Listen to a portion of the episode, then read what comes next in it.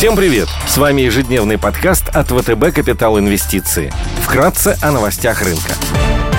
Глобальные рынки. Внешний фон с утра умеренно негативный. Инвесторы опасаются замедления экономического роста из-за штамма Дельта и начала сокращения программ бюджетного и монетарного стимулирования. Фьючерсы на S&P 500 и Евростокс в минусе. Минус 0,3% и 0,4% соответственно. Развивающиеся рынки снижаются на 0,6%. Азиатские рынки также торгуются в красной зоне. Японский индекс Никей теряет 0,6%, Китай снижается на 0,6%. 0,2%. Баррель нефти марки Brent стоит 72 доллара 70 центов. Золото дешевеет и торгуется по 1788 долларов за унцию. Доходность по десятилетним гособлигациям США снизилась до 1,33%.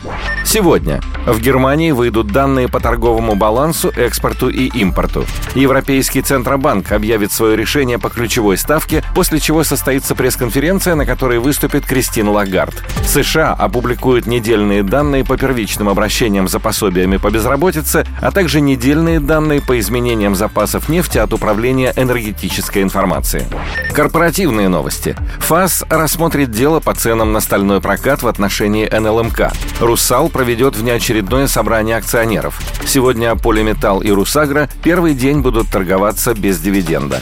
Идеи дня – на европейском рынке мы предлагаем обратить внимание на акции немецкой компании Deutsche Telekom, одной из ведущих интегрированных телекоммуникационных компаний в мире. Компания предлагает полный ассортимент услуг стационарной и мобильной связи, доступа в интернет, а также телеком-услуги для банков. Большая часть выручки приходится на внешние для Германии рынки. На днях компания объявила о продаже своего голландского подразделения T-Mobile за 5,1 миллиарда евро частным инвестфондам и заключении соглашения соглашение о долгосрочном стратегическом партнерстве с японской инвесткомпанией SoftBank Group Corp, которая позволит Deutsche Telekom увеличить долю в быстро растущем американском операторе сотовой связи T-Mobile за счет предусмотренной схемы обмена акциями. В рамках соглашения Deutsche Telekom реализует опционы на покупку акций T-Mobile по средней цене, которая значительно ниже рыночной, и потратит на это в том числе 2,4 миллиарда долларов, полученные от продажи T-Mobile Netherlands.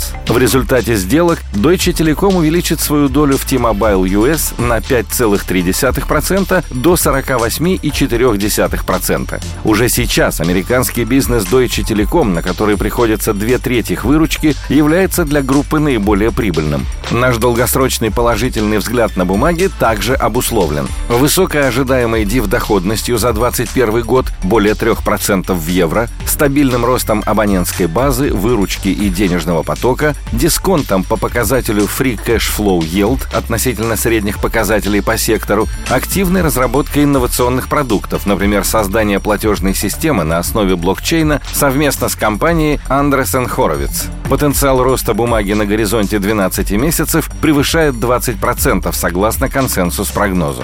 Телекоммуникационный холдинг Vion Holdings с рейтингами WB+, от S&P и 3B- от Fitch планирует размещение трех или пятилетних рублевых еврооблигаций. У Vion в обращении есть два выпуска рублевых евробондов, которые торгуются с доходностью около 7,7% годовых. Vion – холдинговая компания, контролирующая телекоммуникационные активы в странах СНГ, Азии и Африки. В России компания работает под брендом Билайн и является третьим крупнейшим оператором сотовой связи в стране. Коэффициент чистый долг EBITDA находится на уровне 2,4x. Крупнейший российский производитель удобрений Фосагра с рейтингами BAA3 от Moody's, 3B- от S&P и Fitch планирует провести сбор заявок на еврооблигации в долларах сроком на 5-7 лет. У Фосагра три выпуска евробондов в обращении, наиболее длинные из них с погашением в 23 и 25 годах торгуются с доходностью около 1,4% и 1,7% годовых соответственно. Фосагра – один из мировых лидеров по производству фосфатных удобрений удобрений и высокосортного фосфатного сырья. По затратам компания находится в первом квартале производителей в мире благодаря вертикальной интеграции и стопроцентной обеспеченности высокосортным фосфатным сырьем. Более 70% продаж приходится на экспорт. Коэффициент чистый долг EBITDA находится на уровне 1,1x. Спасибо, что слушали нас. До встречи в то же время завтра. Напоминаем, что все вышесказанное не является индивидуальной инвестиционной рекомендацией.